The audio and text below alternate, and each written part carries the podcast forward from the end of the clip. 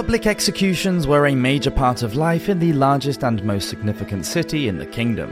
The first recorded execution happened there in 1196, but we can be certain that capital punishment took place in London long before the 12th century. London offered an impressive backdrop for some of the most infamous executions in history. As the power of the state became greater, public punishments were used to deter others from taking on a life of crime. The watching crowds grew larger as people became more comfortable with the spectacle of violence. Executions were always carried out in public, but in London they became a theatrical performance.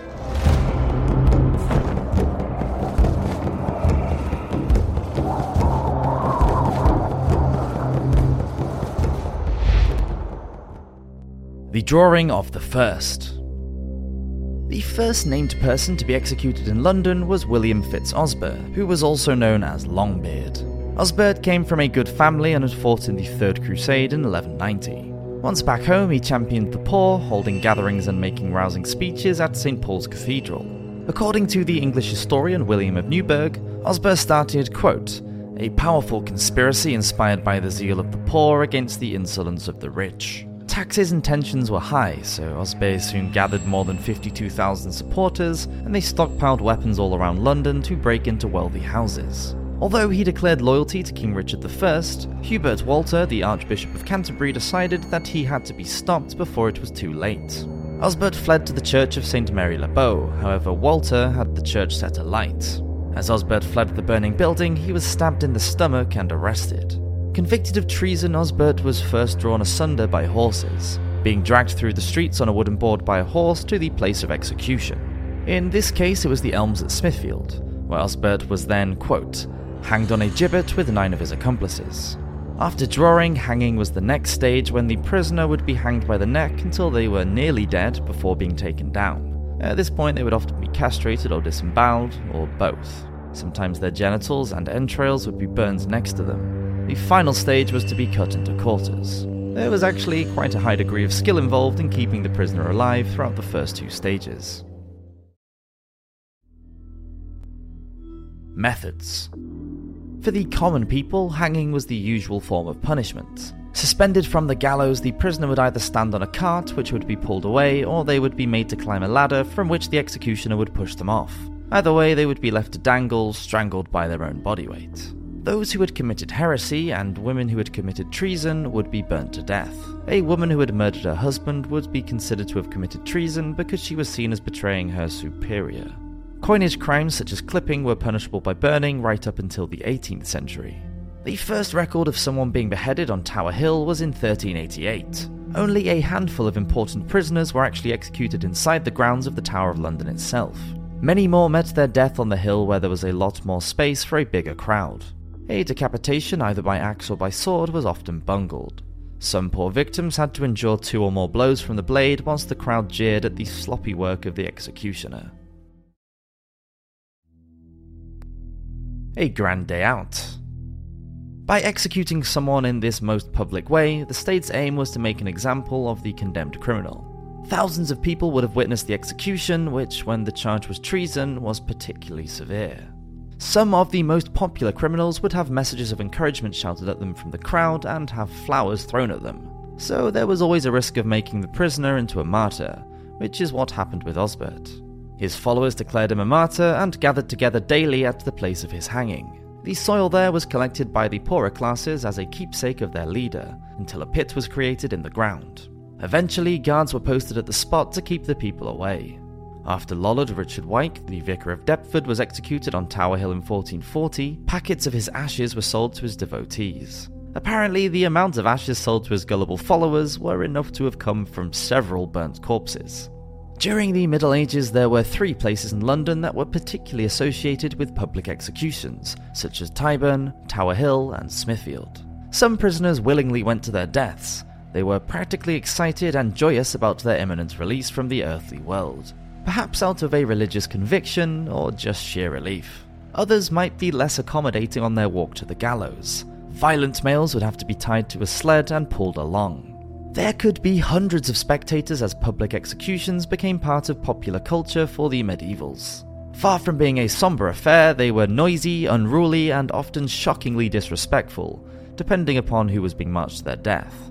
Just like people today who arrive early to get to the front of the stage for a concert, so too would the spectators of an execution, who came to view the death of another human being as a form of entertainment. A lot of gallows humour came into use with people referring to the act as stretching and the event as collar day and a hanging fair.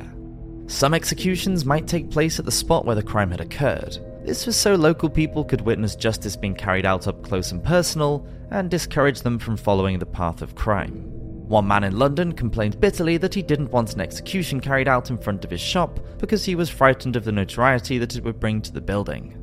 On these occasions, people would lean out of nearby windows or sit on rooftops, some would stand on one another's shoulders in the hope of getting a better view of the gruesome event. There were certain ceremonies involved on the day of execution, which began with the condemned person being taken to the place of death. Often the prisoner would be allowed to stop for a drink at an inn on the way. This may be where the expression one for the road comes from. It would depend on the criminal and the offence that had been committed as to the reaction of the crowd. Those who were particularly hated would have dirt, stones, and excrement thrown at them. Guards might even be used to hold the crowds back if they became too frenzied. Heads up. London Bridge became the perfect place for displaying the decapitated heads of any criminals who had been beheaded a tradition that goes all the way back to 1305. During the Middle Ages, coming into London from the south of the city, you would almost certainly have to cross the bridge to reach the City of London. This meant that thousands of people would walk beneath the gatehouse at the front of the bridge. It was only prominent offenders who would have their heads placed on the sharp spikes and be displayed in this way. The official keepers of the heads lived in the gatehouse and were responsible for tossing the heads into the River Thames below whenever they became too rotted to be recognised. It is more than likely that there were other heads displayed on London Bridge before, but the Scottish leader Sir William Wallace was the first one that was recorded. According to chronicles, at one time there were as many as 34 heads chillingly exhibited together over the river. Smithfield.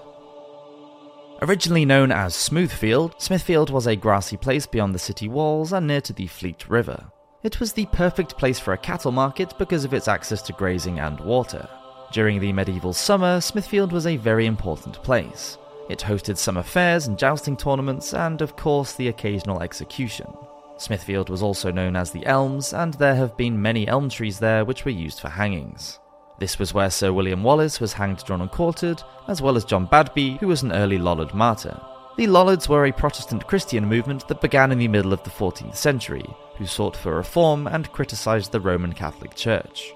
Badby believed that during the act of communion, that is, the taking of bread and wine, the bread was not actually the physical body of Christ, even though it had been consecrated. Refusing to renounce this belief, Badby was arrested in March 1409 and declared a heretic. In a court presided over by Archbishop Thomas Arundel, Badby was condemned to be burned at Smithfield. Badby was placed inside an empty barrel which was bound to the stake by chains. After being surrounded by dry wood, it was set alight. As he cried for mercy, the Prince of Wales, who later became King Henry V, witnessed the execution and commanded that the fire should be put out. Then he encouraged Badby to recant and save his own life by offering a pardon and a yearly pension. But Badby shockingly refused and was subsequently burnt to death. Wat Tyler, who led the 1381 Peasants' Revolt, was killed at the Elms, and later Richard Roose was boiled alive for poisoning guests at the home of the Bishop of Rochester. There is a plaque to honour William Wallace at the nearby St Bartholomew's Hospital, and people regularly go there to leave flowers in his memory.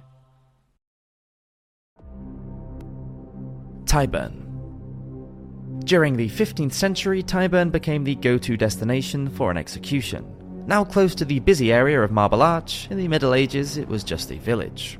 At one execution there in 1447, five men were being hanged together and had been stripped of their clothing prior to the event. When a last minute pardon arrived for the men, the hangman refused to give them their clothes back.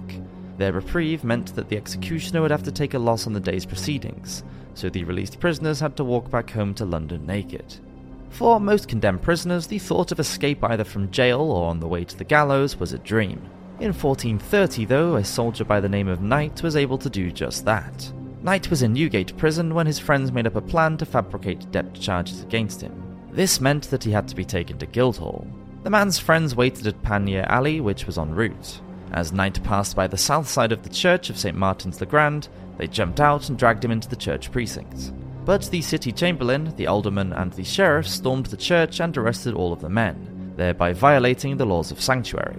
The case was heard in front of the Star Chamber, which was the highest court in England, and all of the men, including knights, were returned to the sanctuary of St. Martin's Church by order of King Henry VI.